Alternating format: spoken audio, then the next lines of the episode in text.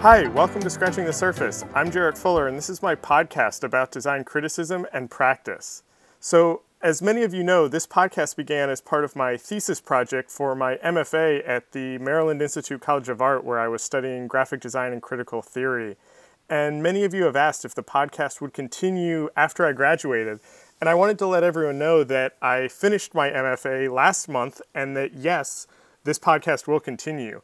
And to sort of celebrate graduation and this sort of uh, transition from being a thesis project to uh, just a podcast, I wanted to interview some of the professors who influenced this project and advised my thesis over the last couple years and really helped shape how I've come to think about a lot of the things that I talk about on this podcast. So, for the month of June, for the next four weeks, I'm going to be doing a kind of special educator series where I talk to my own professors about design criticism. And first up today is Kristian Bjornard, who is one of the design faculty at MICA and taught a class on interactive design that I took last year. Kristian and I bonded very quickly over a shared love of design theory and have spent many, many hours talking about criticism and theory and education and style and so we finally put a microphone between us to record one of those conversations.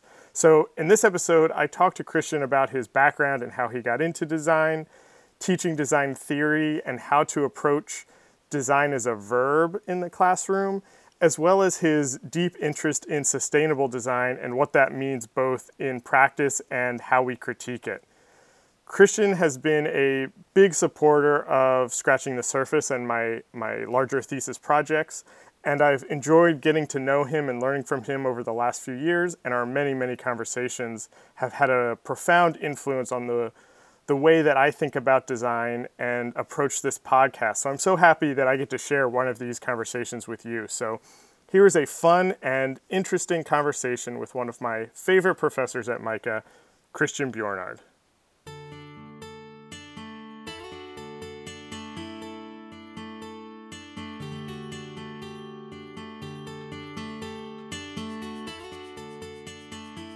You're basically the first person I'm talking to where we actually have like a relationship outside of just interviewing. Um, but I don't actually know anything about kind of your life pre MICA. Yeah. And so I wanted to kind of start there with how how did you even get into graphic design and where did those interests come from? I ended up becoming a graphic designer just because other things right. added together to yeah. end up to become that, right? So, yeah. um, I always did a lot of of painting and drawing and things like okay. that in high school and then through college. Um, but when I, by the time I got to the end of high school, the way it was, everything was set up was sort of you had to pick to start doing like college prep things yeah. or yeah. keep doing like art and music things. And I picked to like stay being in choir because I really uh-huh. liked being in choir at the time. and so then I, that like took up the classes that yeah. I could have had to, to take more painting or printmaking or things like that. So I was in all these sort of like advanced physics and chemistry and math and then choir. And then so when I went to college, I was like, oh, well, I have like advanced, I can like get into physics or whatever. And so I started doing math and physics as oh, my degree plan, um, and then just was like really depressed in yeah. college all the time. yeah. And I finally, it was junior year of college, and this math professor that I had, like, asked me to stay after class one day, and he was like, "What the hell is wrong with you?"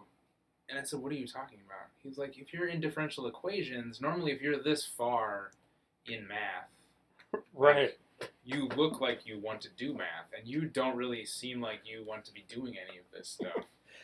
and I said, I, "How? I don't know what you mean." And he was like, "You do you like you're obviously not smart, but you like don't do any of the homework. You don't do this stuff. You like miss half of the classes. Right. And why are you even taking math? You know." And, yeah. I, and I said, "Oh well, you know, I also really like taking like painting classes." He was like, "Why don't you just take painting classes then?" And he he was like a jazz. He was also um, like played jazz saxophone, and he like played in the college jazz band, even though he was a professor. Yeah. He was like, I mean, I get the, I get it. Like I was a saxophone major, like that was my major in college, and maybe you need to not be a math and physics major. Maybe you need to be like a painting major. So I was like, okay, cool. Uh, What were you? maybe wha- I should do that. how did you get three years into it? What were you thinking? Like, what did you want to do after that? I, I mean, I like, Like, building. You know, like I always like Yeah. build stuff with Legos or Yeah. um, like do technical drawings of stuff. Yeah. And I kind of thought like maybe that was a way into Oh, architecture oh, or okay. something like that. Of like, Yeah. I could be an engineer, or I could be an architect, or Yeah, something like yeah. that. Okay. And so, the, anyway, so that's like Okay. why I was taking like quantum mechanics and electric I had electronics no and, idea. and electromagnetism Yeah. and differential equations and like linear algebra and all that stuff. Like I took all those classes, and then I and but yeah, Yeah. so then I, I like was just a horribly depressed college student though because I like hated I didn't hate it, but it was like not Yeah. Yeah. not actually in, interesting beyond just like oh cool like that's how that works. Right. But it was like I don't really want to do anything with that. Yeah. Uh, so like junior year, that was the fall term, and the this college I went to uh, had like a, a trimester setup, so we had like a fall term, a winter term, and a spring term that were each Yeah. only like ten weeks long instead. Yeah. So that was fall term, and then spring term, I was just like didn't sign up for any of the like physics classes I needed to sign Yeah. up for, and just signed up for all like art classes instead. Even though there was only like I had to take like quantum mechanics and like one more math class and like would have had a physics major. Yeah. It was just like I, I'm done and just took signed up for like sculpture and painting instead. And yeah, and then my senior year was awesome. Yeah. Just made paintings and and things like that. And then it sort of like I got got started getting to the end. People were like, "What? Do you, well." It was that same normal like bullshit thing that Yeah. everybody always says, like, "Oh, well, how are you going to get a job?" Yeah. If you're like a painting major, and it's like, well, I mean, who cares really? Because like, people get jobs with no major. Right. Right. So you weren't worried. You weren't. You didn't care at that point.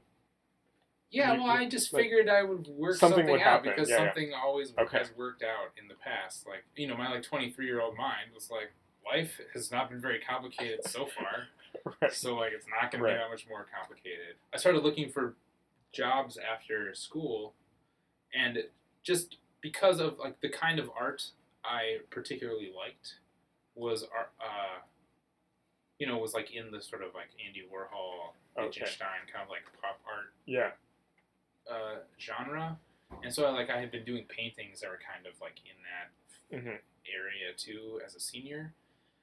But I was also really into music, and I had had a bunch of friends that had we like had bands in Yeah. college, so it was like we would make our own flyers and stuff like that, and it just didn't seem like that much of a stretch to like start getting more into those things. Yeah. Um, so yeah, so I'd like make record covers for my friends and be like, oh yeah, like this is a thing I could keep Right. trying to figure out how to do. And somebody like asked me, like one of my English major friends asked me to like, design a book cover for them or something. And Okay. So those all just became things that suddenly were like, oh, I bet I could do this for somebody else besides just my friend.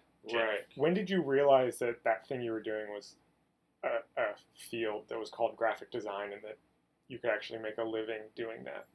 I think it was just sort of. Um, I mean, the like one of the the the guy that taught all the photography classes at Kalamazoo, he um, had been like a commercial photographer before. Oh, okay. So like in his classes, he would every once in a while like tell you an anecdote about like being in the studio and having to do this thing, or like you had Oh, to take this photo for this project that went on this Yeah. album or that went into this billboard or Right. whatever. So like there was con- connection to like that there are jobs that use these things. Yeah. Um, and I think, I mean, I, I like had some friends that like had gotten internships at like ad agencies and stuff even. Okay. So I don't think that I like knew but it was a part of what. that you could like take courses in graphic design. yeah, but it was a part of like just the consciousness. You knew that people did this kind of stuff. Yeah. I Okay. mean, you know, and like I don't know if other kids do these things too, but I used to always like draw like Nike posters. Yeah. When I was Yeah, a kid, yeah, right? It was yeah. like. So I feel like I was that, but I was of- with Staples posters. I loved like the office store Staples, and I would go as like a kid, and then I would come home and try to like recreate them from memory. The posters, you know, that were in like the windows that were advertising like I don't know new uh, staplers or new paper clips or something. Yeah, yeah. my Yeah. friends and I would do it with like Nike Airs. Yeah. We would like make our own Nike Air posters Nice. and hang them in our rooms. Yeah.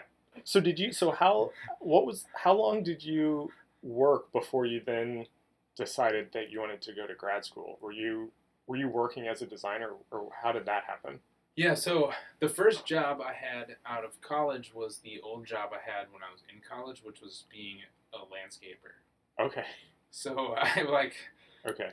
I school got out and I like hung around Kalamazoo for a little bit and then just like went home and um, was living at my parents' house and worked at this like landscape company just because I didn't quite know what else to do. But I was like, wasn't just gonna take any other job. I was like, if I, I should try to find if this is the thing. There's this overlap of like systemy, like mathematical engineering things and art arty things. And like I'm mm-hmm. gonna find something that like uses those. Okay. And until I can, like I'll get paid more to do this than I'll get paid to do anything Right. else. But you were set on finding what that Yeah, connection was, or like what I didn't really knew. know that that was graphic design still. Yeah. But, Interesting.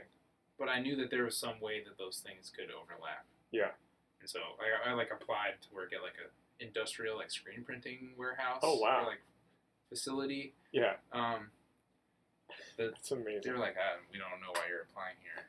But um, I mean, it was also really funny to like be sending people portfolios and have them be like weird paintings I had made, and like not realizing that that like maybe wasn't a thing I should be sending to these people, Right.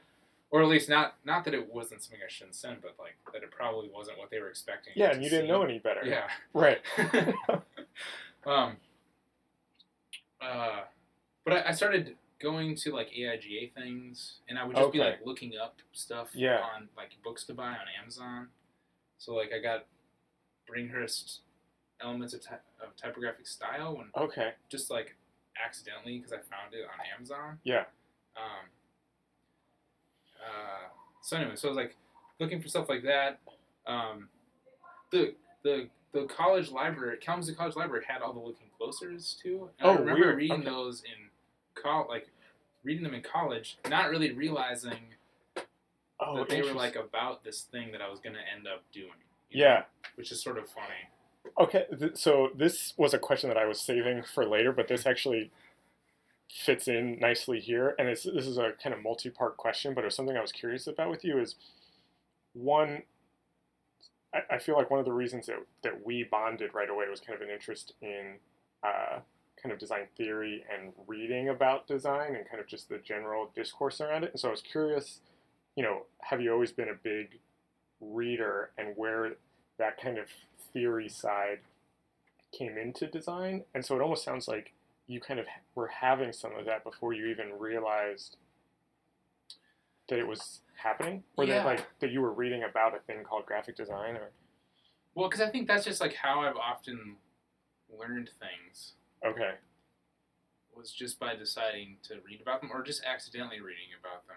right, Um, and I mean, like, since I didn't really have design classes, the things that I know about design often were because I happened across a book about that or Yeah. happened to, like, be given a book about that by somebody. Um, and then sort of read about it and found out about It. I mean, that's like how I found out about MICA, even, was that I, like, accidentally got, like, Design It Yourself oh yeah, just because I like some like I picked it up and didn't realize it was, you know, I didn't realize till later that it was like from this yeah, school, like that Yeah. was part of like the actual MFA program, you know, um, and it was actually like a like those kinds of things were like a really good way into design yeah, more because it was like I didn't really know very much about it already, so that was like a pretty good like low barrier to entry way in. I want to, I want to before we. I want to finish up the looking closer story Yeah. for a second. So, like, you were reading those, and those, I feel like those books, for someone who maybe doesn't know anything about graphic design, are not the friendliest No, I remember like entries into it. some of the essays I just would skip, right? Yeah. Because they were just like in the library, and I'd Right, read them right, to like avoid as like procrastination from doing some other like Okay, research or yeah. homework I was in the library Yeah. to do. I'd be like, I need something to look at that isn't about like Japanese history from Right, right. 1800 to present day. You know. That's so weird. Yeah. So what can I go Okay. pick off that like art and design bookshelf instead? Um 'cause because I, I mean, because I remember also like reading print magazine because the library got like print magazine. And again, like not really yeah. realizing that like some of that stuff was Yeah, but this, it was just always around. You were always kind of encountering this stuff, and you didn't realize. yeah. so it wasn't like intentional. It wasn't intentionally being sought out because I was like, oh, I'm a graphic designer, and these are things Right, that graphic right. designers are supposed to read and look at. It was like, oh, this looks interesting, and it, this seems like a place where ideas that I have like, Yeah, yeah. exist. Okay, Um, and then I love that. sometimes it was just like, oh well, that Yeah. I I don't understand that, so I'm just skipping it. And then now, like looking back, it's like, oh man, like some of those things that I like discounted are maybe more of the interesting things. Right. Now, I don't have any particular one off the top of my head I could think of, but So, so how how did MICA like? How did picking up that book and realizing that MICA was a thing and that grad school was a thing that you thought you should should do? um, okay, so I got done with school. I was kind of goofing Oh, around, yeah. uh, so just to like Right. Yeah. We skipped that part of the sense. Yeah. story. Yeah. So, sort of goofing around, being like, okay, these are things I'm trying to find a way to do. I started going to all these AIGA things. Right. Yeah. That's right. And I right. met this guy, Sean Zindran, at an AIGA thing. Like, he and somebody else were, like, helping run this, like, series of little workshop lectures to, like, introduce, oh, this is when Creative Suite was new. So it was, like, introducing, like, some new Creative Suite features, Right. I think. Okay. And I just remember like I was- like I, I felt really proud of myself because I had like actually bought Adobe Creative Suite two or whatever. Yeah. So like when it, when it first Yeah. came out, and so there was like a thing about using InDesign instead of Quark Yeah. that I was at. Yeah. And he was like helping run it. And I remember like talking to him at the end because I, I had maybe like a band shirt on or something that Yeah. he was like, oh, cool, like you know about that band. And I was like, oh, those bands are so awesome. Um, you know, you know, it's like Yeah, the way yeah, you get yeah, into a conversation with somebody. Uh, and I don't know, for some reason we like really connected, and then I just like incessantly bothered him Right. Of course. afterwards. So I'd be like, oh, I'm in the city because I was living in Northfield, Minnesota, which is about like 45 minutes south of like Minneapolis and Okay. St. Paul. So it's like still easy to get up there for stuff, but I would like go up there, like go out of my way to go up there to, to like an AIGA thing, or Right. if there was like some designer talking at the Walker or something, Right, I'd like right. try to go to all those things. Um, and so like anytime I was going to the city, I would be like, "Oh, Sean, like uh, you, you must not be doing anything. Maybe I can like Yeah. bother you." Yeah.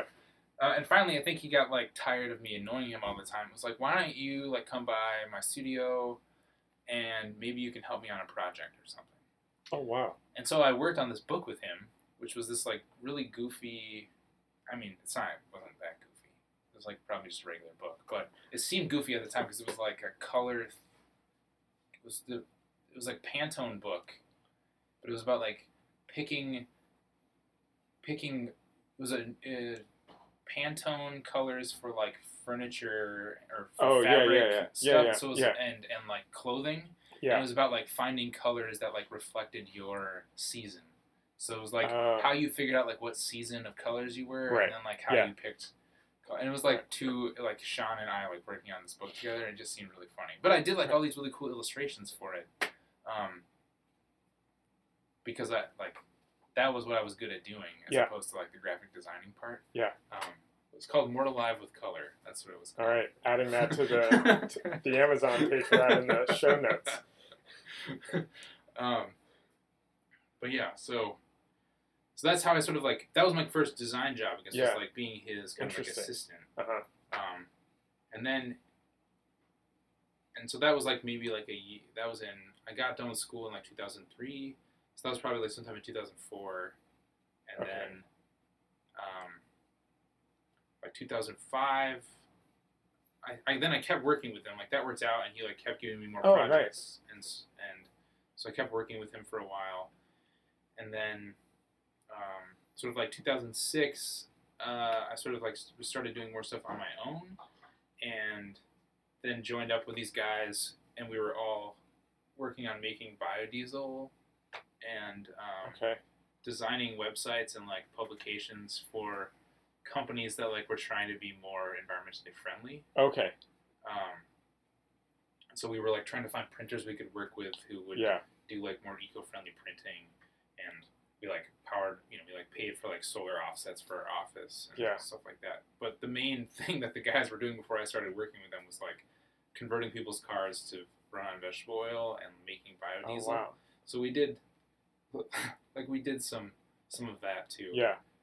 This is making you make a lot more sense to me, actually, in that a lot of, I feel like the way that you think about design and the work of yours that I've seen and the way you teach design definitely has a more conceptual side to it. And you seem much, you don't seem as interested in, I don't mean this to sound like you're not interested, but less interested in like the kind of commercial aspect of design as in you know when I, my undergrad it was all about you know trying to sell things basically it was making posters logos you know all this stuff for other people so those people can make money that's oversimplified but that's Yeah, basically yeah. how it is and that's something that you don't seem to have it not that you don't have an interest in it but you're much more interested in that kind of conceptual side these kind of idea side that making weird things I, I mean weird in a good way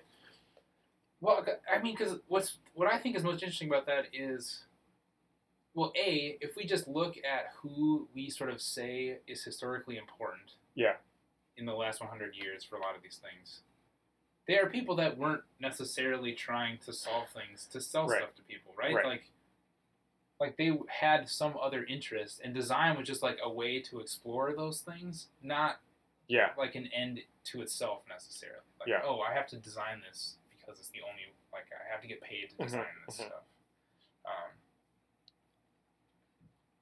but I think the other part is like I don't, you know, even gra- like what I did in grad school, I would count nothing that I've done really at, in school as like being formal design education either.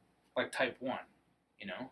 Like I never Oh, right. had to make a poster for something that didn't Right. exist or that was like an approximation of a real project, right? Like I never had yeah to do that. yeah So like I don't um like I don't have that baggage maybe. yeah And so yeah, then yeah. when I'm in class, like I don't also have that reference to know like that is what should happen in like graphic design too, is like this kind of project should be in it. Yeah. I'm Yeah. more like these are the things that I'm interested in making.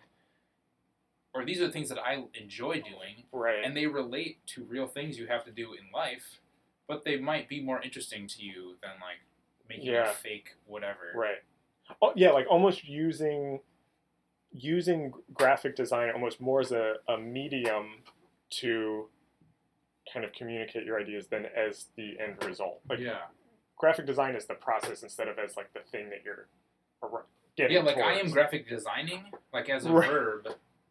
I'm not trying to make, make graphic design. I wanted to talk about how you think about teaching, um, and I had a couple things I wanted to ask you about for that. And one of them was how how you think about taking your interests and you know your kind of theoretical interest in design into the classroom. How do you bring that in to teach people who you know are studying graphic design when they're you know 19 20 years old Yeah.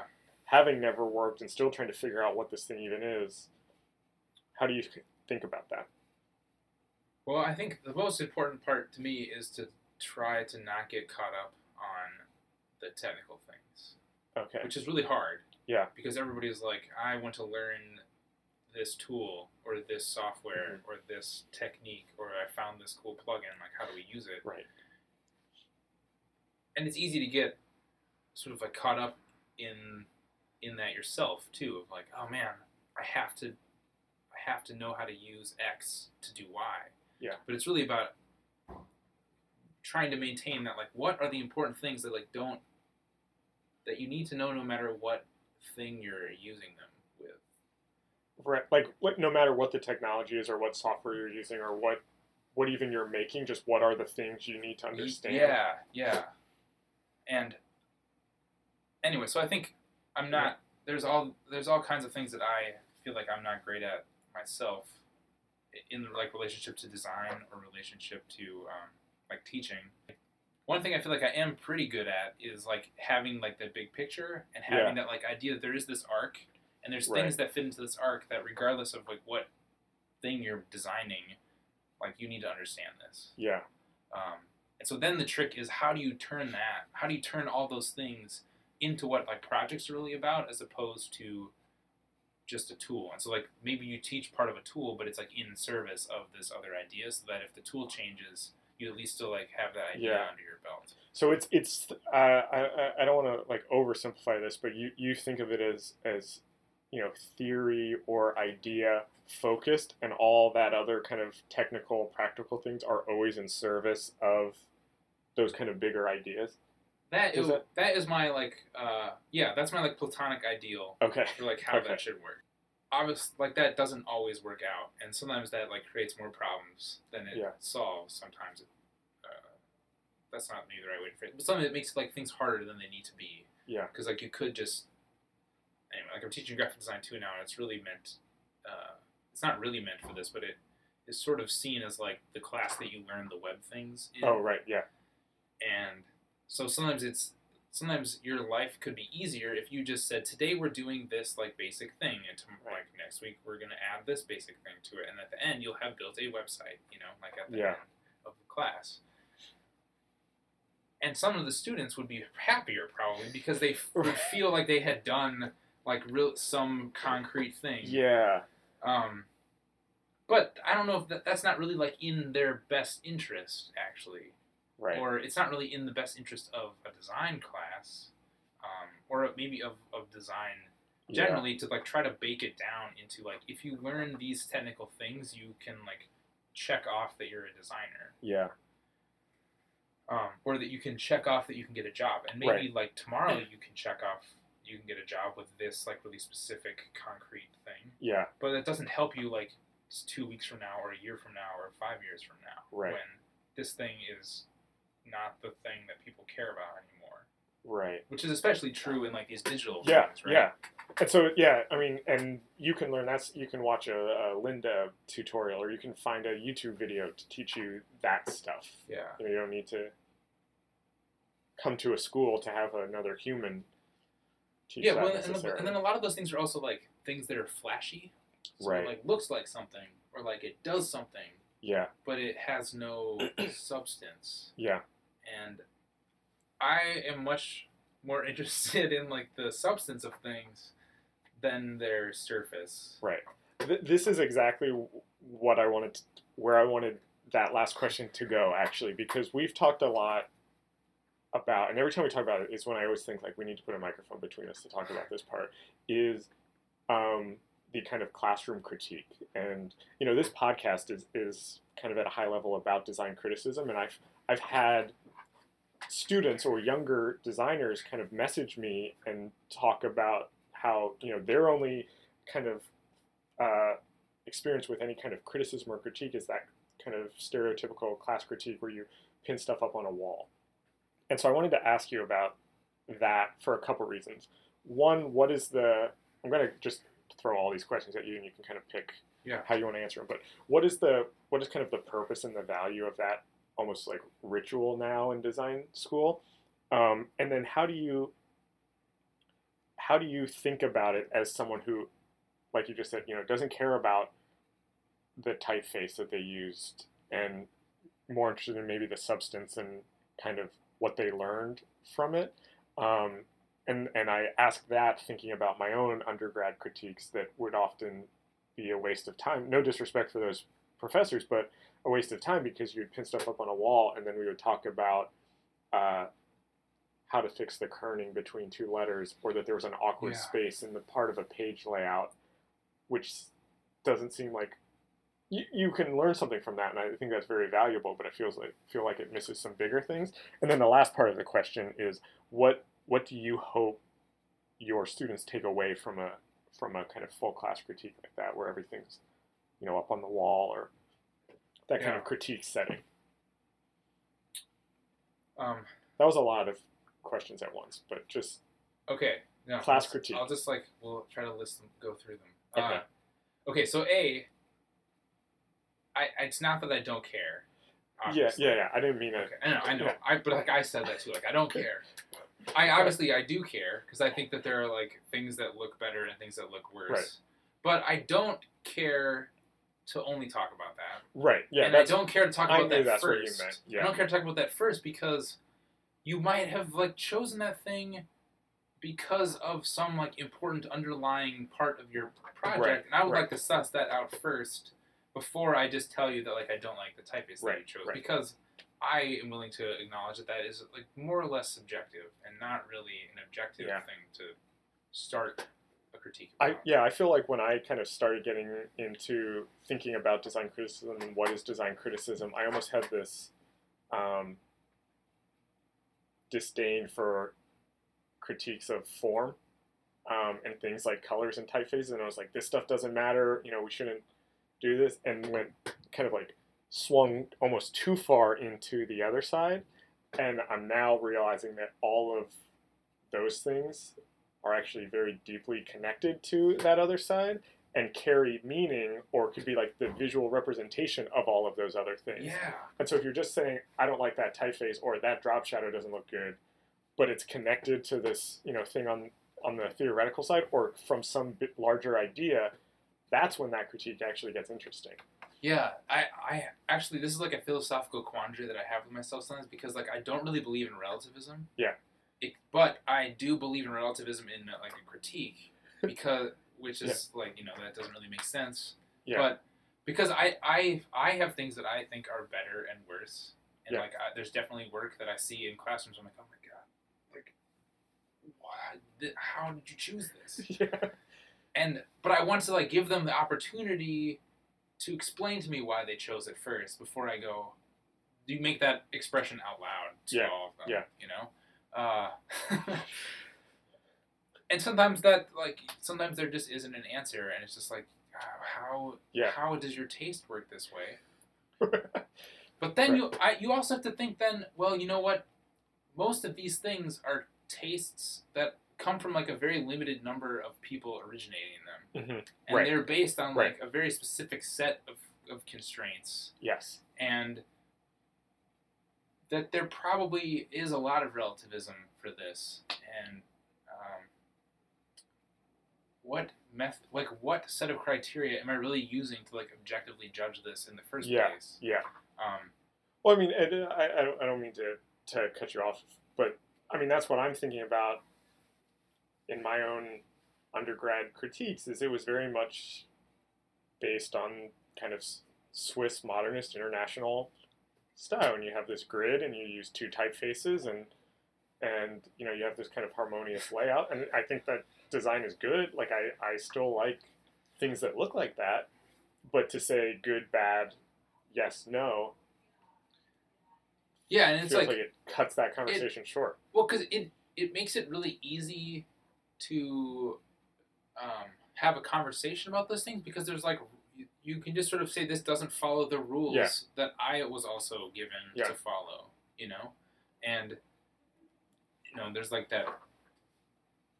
That's like a normal thing, right? Is like you, once you learn the rules, then you can break them. Yeah. It's like yeah, but if like you're only teaching them rules that like somebody else invented at a different time in a different Yeah. place for a different set of reasons that we don't actually like the reasoning for why those rules exists has do, has very little to do with like what the like milieu of life Right, is right. now.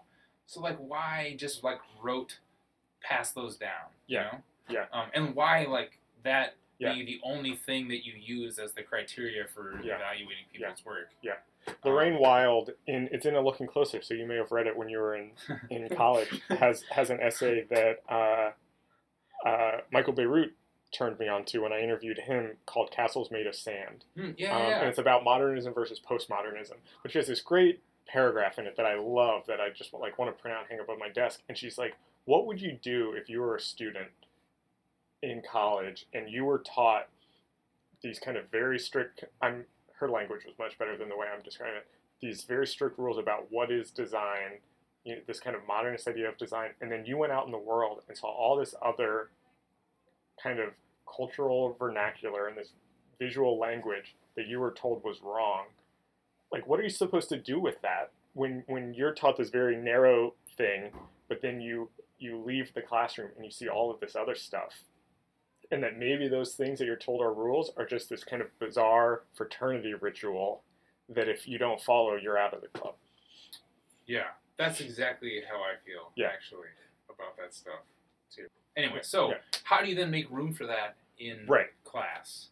And I think then the goal is to to try to get people to think more about the sort of content and the context Mhm. of their things versus just like um, here here's like r- raster graphics Right. from Brockmann and make Mhm. make stuff that follows these instructions. Right. Now, that being said, that was also partially how I learned to be a graphic designer was like reading that book, you know? Yeah. And be like, oh my god, like this is like engineering and art like smashed together. Like this Yeah. is so fantastic. um, uh, but but I also was like, but this doesn't have room in it for like this like goofy other thing that I want to do. So Yeah. like how do like those things fit together? Anyway. Yeah. Yeah. Long story short, which I think this is not the question you asked anymore, but uh, to actually try to like answer that is in class. Then my hope is that we can talk about the things like behind what it Mhm. looks like and Yeah. help people figure out like if you have these interests that like design can help you visualize those interests Right. and like like the right design Yeah. isn't to just follow the rules of modernism. The right design is like what is your content? Like what is Right. your like what's what is the culture that you're speaking to? Who like what's the context? What's the content? Yeah. And how does how do you visualize that? And does like can graphic design give you a way to visualize it that it like hasn't been visualized before? Right. You know? Right. Um, But I have a couple more questions just to kind of start to kind of cohere some of this stuff and and um, wrap it up a little bit. And one of the things that I really wanted to talk to you about was sustainability and this idea of sustainable design because that's something I know that you're very interested in and very passionate about.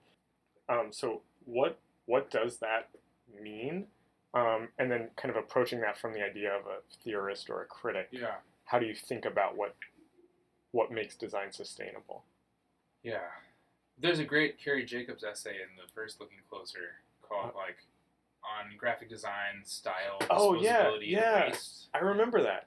And she has this like she repeats it over and over again and to make her point, but she basically just says that everything you do, if you're a, des- a graphic designer, basically all that you're making is just trash. That's Right. like slightly right. Oh, delayed. Oh yeah, I remember trash this. Yeah. you know.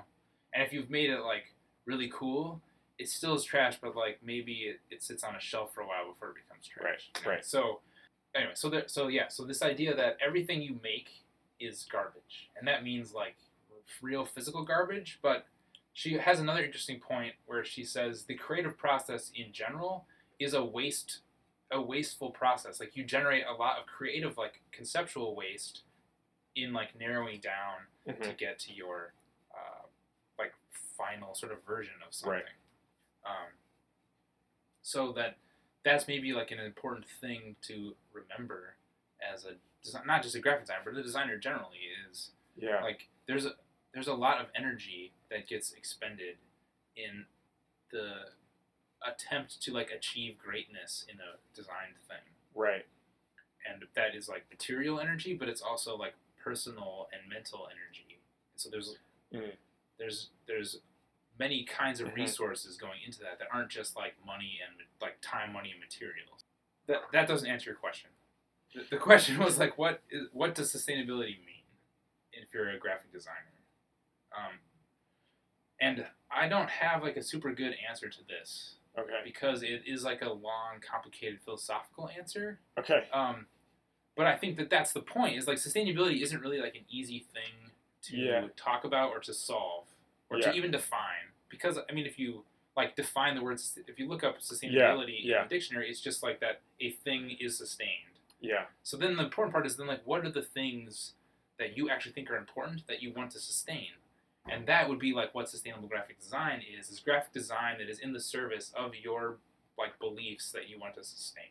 So I would say that if I was talking about sustainability, that I care that we like stop sort of um, abusing our rights as humans and like take care of each other and our planet and uh, perhaps choose to value something other than just like how many dollars in the bank somebody has as like the indicator of somebody's success Right. that there's plenty of other things we could value instead of that that would uh, be better for like all of our lives generally Yeah. um, so i would like hope that i can make graphic design that is like in the service of those That's things so interesting.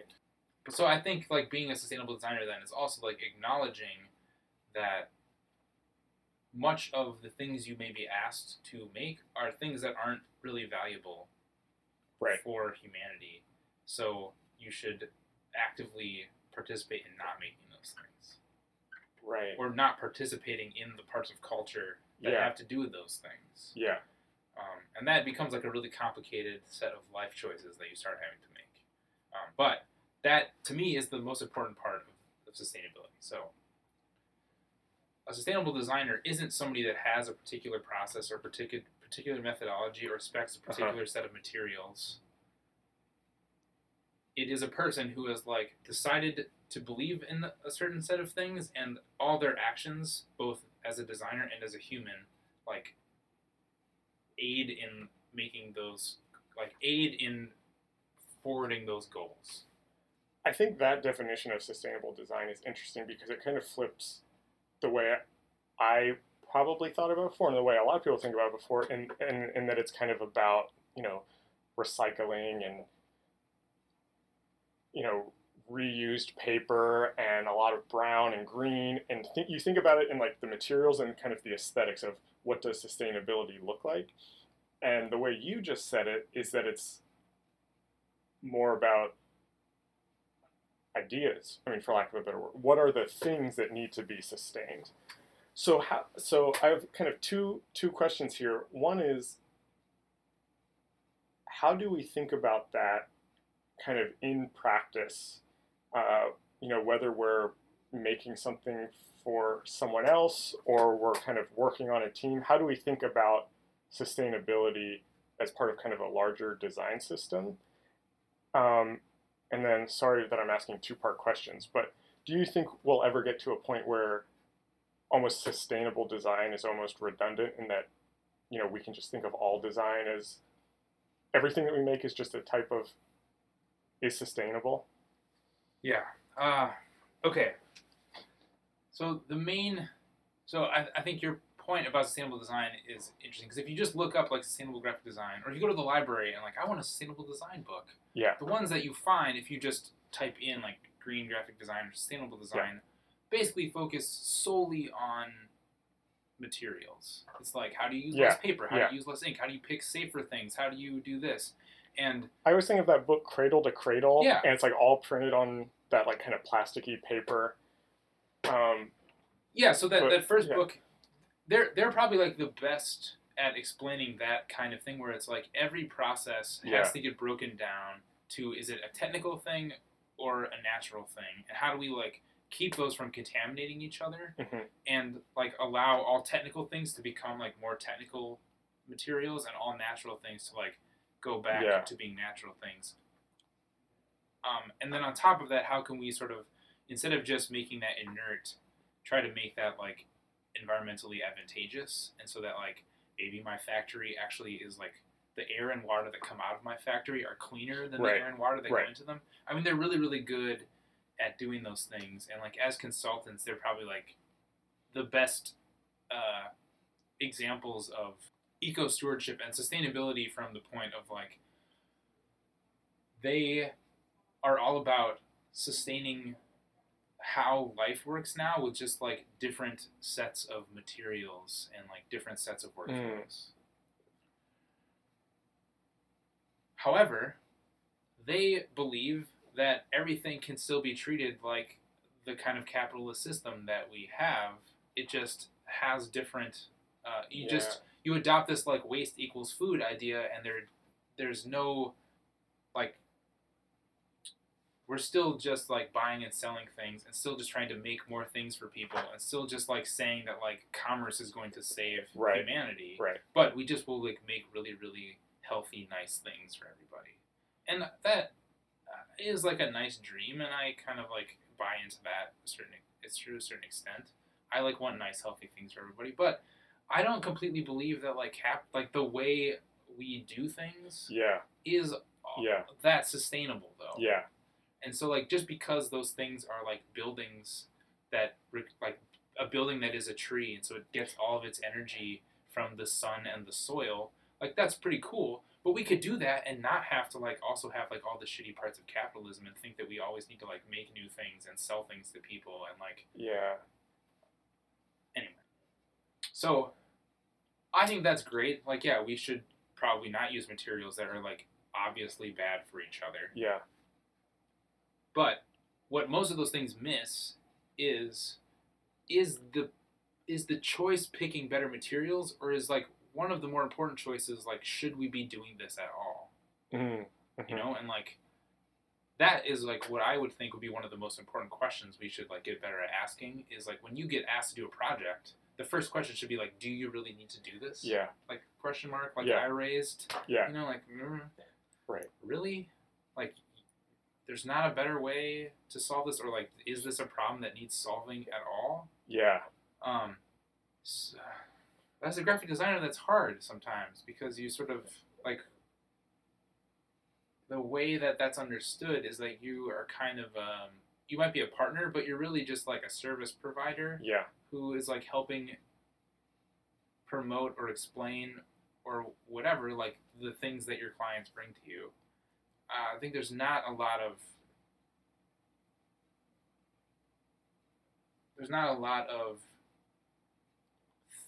current thinking that like the designer really sort of Yeah. uh, is there to like be confrontational Right. with Right. with the with like the prospective client of like, well, you're this thing doesn't need to be made, so I'm not going to make it. And like you could say that, but then somebody, I think the Right. the argument to that would be, well, they're just gonna like ask somebody else to Yeah, make it yeah, and then you're so out like that I might as well do it and like try to make it the best version of that thing. Yeah. And I I think we should just get more okay with just like not doing it. Um, and that's probably like most projects, including most of the projects I do, are probably projects that like if I really thought hard about like the things I want to sustain. Yeah. Not that I don't think hard about them, but like if I like really fully said like I don't care like about how culture or society wants me to act. I'm only going to act in this way that I think is most sustainable. Most of the things that Yeah, I do, yeah, yeah, I would have to not do. Yeah. So I'm trying to get better about that, and like That's being being a teacher makes that a little bit easier because you like have less pressure. Right. I have like much less pressure on my projects right. uh, than I used to. Yeah. Yeah. Um, but that's also like not a very good example to lead of just like the only way to do this is if you can like also have some other job. Yeah. That's not sustainable either. Right. Right. Yeah. Um, so I think this is just like the biggest problem with adjectives. Period. Right? Is Yeah. like, like the best way. Having to describe something as being sustainable design, meaning that it is somehow different than other kinds of design, Yeah. puts it at like a disadvantage Right. because it like implies that it is somehow not quite. It's either like avant-garde slightly or um, isn't quite regular. Yeah. Outside So- of the norm. So like yeah. maybe I should be like slightly afraid of it as a as a client, or maybe I uh, am gonna expect that I'm gonna have to like pay extra for it Right. or something. Sustainable design, the goal would be that everybody has intuited these Yeah. feelings, and so all design should really be that way. And if you look at the sort of history of of designers working and writing about these things, like, um, you know, like Victor Papanek's design in the Yeah. real world, Yeah. he sort of implies that if you're doing design that isn't these things, you're you are kind of like a design criminal Yeah. you know, Yeah. Yeah. Right. and you, and you should feel badly about your actions, um, and that it's not. I guess it's not like that. There is like all design is okay, and some of it's just like sustainable. It's like maybe there's morally good design and morally bad design, and like some of these design things you're making, if they're not sustainable, they are like morally bad, and you shouldn't be doing them. Period. I mean, I sort of believe that to a certain extent, and like yeah, stuff like the first thing first manifesto, like those things implies that to a certain extent. Um, doesn't necessarily like stop anybody from doing those things though. right. I, so I'm uh, my next question for you. That is exactly what I feel like you're starting to get into. Is I'm I'm thinking about this kind of through the lens of the design critic or through you know the people who are writing about design today is how do you how do you talk about sustainable design or what does sustainable design criticism look like like do you have to get into this is morally good this is morally bad Well, I mean, but like criticism to a certain extent kind of does that anyway, right? Like, I mean, Yeah, we, we yeah. often will be judging something on like uh, some set of criteria, but like, right, like a building right that that like creates um, like accidental segregation because of like the way that Oh, the right, building was right. designed or the way that like a sculpture in a courtyard was designed is like talked about in that way that like it's doing something bad for the people yeah yeah okay i see what you mean space, yeah right? So I think that's like what I think that was like the charge that perhaps like Papanek was Yeah, trying to give yeah. people is like if you are making this thing i see what you're That- saying that is causing harm to your fellow human, right you are like making a bad action as Right. a designer, and you it's reprehensible to a certain extent. Um, there's an I can't remember the author, but the title of the book is called like the true beauty of sustainable design products or something like that. And okay the point in that is like if there is hidden ugliness, like that there are like materials that went into making this are polluting or Mhm. the like it requires um, it requires child labor to make the thing that no matter like how superficially beautiful the thing is it like is still an ugly product right um, and so like the only things that can actually be beautiful are things that like account for all those yeah things and are like socially responsible and aesthetically pleasing and Right. and like environmentally right have some stewardship and like still are economically viable. Like it needs all those things Yeah. to be a beautiful product. Like not just that it is formally beautiful. So it also requires, again, like I said before, that you value a different something. That your value structure has to be different than just like, do I get paid a lot of money for this or not, or like, do I save money on Right. taxes or not, Right. or do I save money on regulation or not? Like if if everything is just an argument about money, Yeah. there's like almost Yeah. no argument you're going Yeah. to win because like the economics, you could Yeah. also always say short term that I save money, yeah and it doesn't matter that like long term. Like an entire country has unusable forests and water and right pasture. You know, like And yeah, I mean, I guess, and that then brings it full circle to your original definition of what is sustainable design. It's the, you know, designing around the things that you want sustained, and it's thinking about, you know, the consequences that of the things you're making now, the things that all of us are making now. What are the consequences of that thing, fifty years from now, or hundred years Yeah. from now, or ten years from now? Yeah. Or like next week. Like Yeah. mo- nobody even asks like that question, Right. right. Like nobody's even really asking like tomorrow, what is the consequence of having made this action? Yeah, which and so like that's the main point of like the Karrie Jacobs like everything you do is garbage statement is like you haven't really considered that tomorrow this thing is getting thrown away, but you're still making like twenty thousand copies of them, Yeah. or like a hundred a hundred million copies of them, Right. You know, and like no one's saving it. Period. Like no one is saving it. Period. It's like just to announce this one thing, or just be, it's like just the news for that day, and that's all just stuff that like is immediately trash. Yeah. yeah, And while I would say that like yes, it's probably worth printing a newspaper, because you know like we should know things. it's worth printing books because we should know things, and I think Kara Jacobs also makes um, a a um, a side note that like besides books and records, everything is gonna Yeah. be garbage. Yeah. Where it's like she's like a- acknowledges that some things do get saved.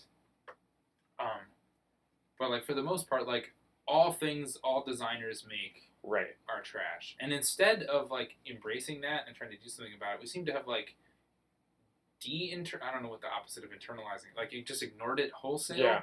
And we even make things that didn't used to be trash into like as trash objects now, right? Like like the whole fact that like Walmart exists means that we decided that things that used to be permanent eh, are okay to just be impermanent and it's like easier to buy a Oh. toaster every other week Right. than it is to right. buy like one expensive toaster that lasts forever. Right.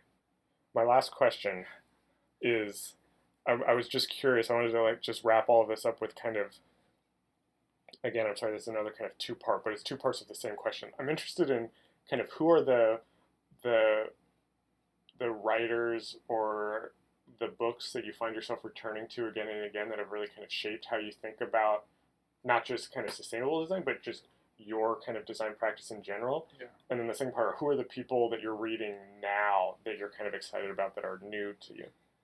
Yeah. Well, definitely how buildings learn. Yeah. I still like always refer to that, and I'll make I'll act- not make students, but I'll always if the student is of the right mindset, I'll be like, you should check this book out. Yeah. for sure. Um, but I also like something I got turned on to from Stewart Brand's How Buildings Learn are like all these Christopher Alexander Oh yeah. architecture books. Oh, So, yeah. I see a lot of that in what you're talking about. Notes now. on the synthesis of form Yeah.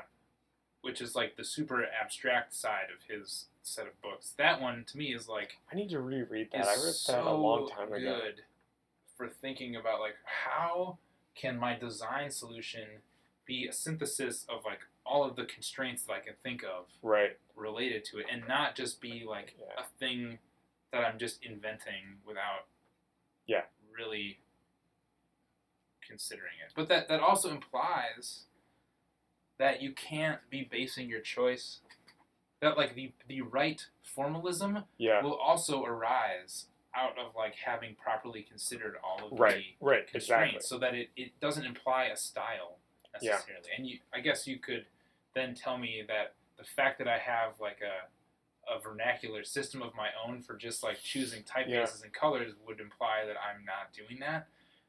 Um, but I would I leave the hole open saying like unless there is a better yeah, yeah. choice. Yeah. So like if there doesn't seem like it matters, then that's the choice. But if like something else is presented, That's then, so like, interesting. I would pick a different choice. Yeah. So notes notes on the synthesis of form, I think it's great. That's a good. I need to. I things read that learned. probably like I don't know eight years ago or so, and I haven't read it since. I'm trying to think of just like the books that I always tell students to read. Yeah. and a newer one, which I ha- have really found helpful to my to me is speculative everything. Oh yeah. Um, but like design for the real world, Yeah. by, by Victor Papanek, I think that's a good one. Um, I really like the, the Magnus Nilsson's Fäviken book, like his first Oh yeah. Book. Yeah. because like I remember getting it and looking through it and being like, this isn't a cookbook. This is like a creative process book. Like he's just Oh. describing how a creative person decides how their process works, Yeah. and he's explaining like how he does things. Not, not to like let you do them yourself, but just to like present Yeah. to you how you might go about doing similar things. Um, like, and I love that like the first page of a cookbook would be, you will not be able to make any of these recipes the way that I can make them because I've like made my own tools and I've made we have like our own special thing and like the ingredients are unique to our area. So like don't Yeah. expect to be able to replicate this. It's just like so honest. Right. Uh yeah. I mean, I always return to like stuff like Bringhurst or Yeah. Josef Müller-Brockmann too, just because it's like those were kind of like how I learned how to graphic design. Yeah. Um, but I find that I incre- like much less frequently recommend them to students than I used to, Right. or to like other people. Yeah. Like I still reference them, but I don't usually tell other people to. Yeah. Whereas I like increasingly tell people to read speculative everything, Yeah. Interesting. or like I increasingly say like this is going to be a crazy book, like you might not like it, but you should read Notes on the Synthesis of Form. Yeah. You know? I can come up with more, but Alright. I No, don't, I think that was I don't good. need to come up with more. Yeah, no, I mean, I think that was perfect. I thought this was this was so fun. I'm glad that I mean, we I when I started this, we have said that we have to finally record one of these because we have conversations like this all the time, um, and so I'm glad that we finally got to do it. So thanks, Yeah. thanks for finally uh, making time for this. Yeah, it's my pleasure. Cool. It was fun. This episode was recorded on April 11th, 2017, in Baltimore, Maryland. Our theme music is by Andy Borgasani. We're on Twitter and Instagram at Surface Podcast. You can find us on iTunes and SoundCloud and at scratchingthesurface.fm. Thanks for listening.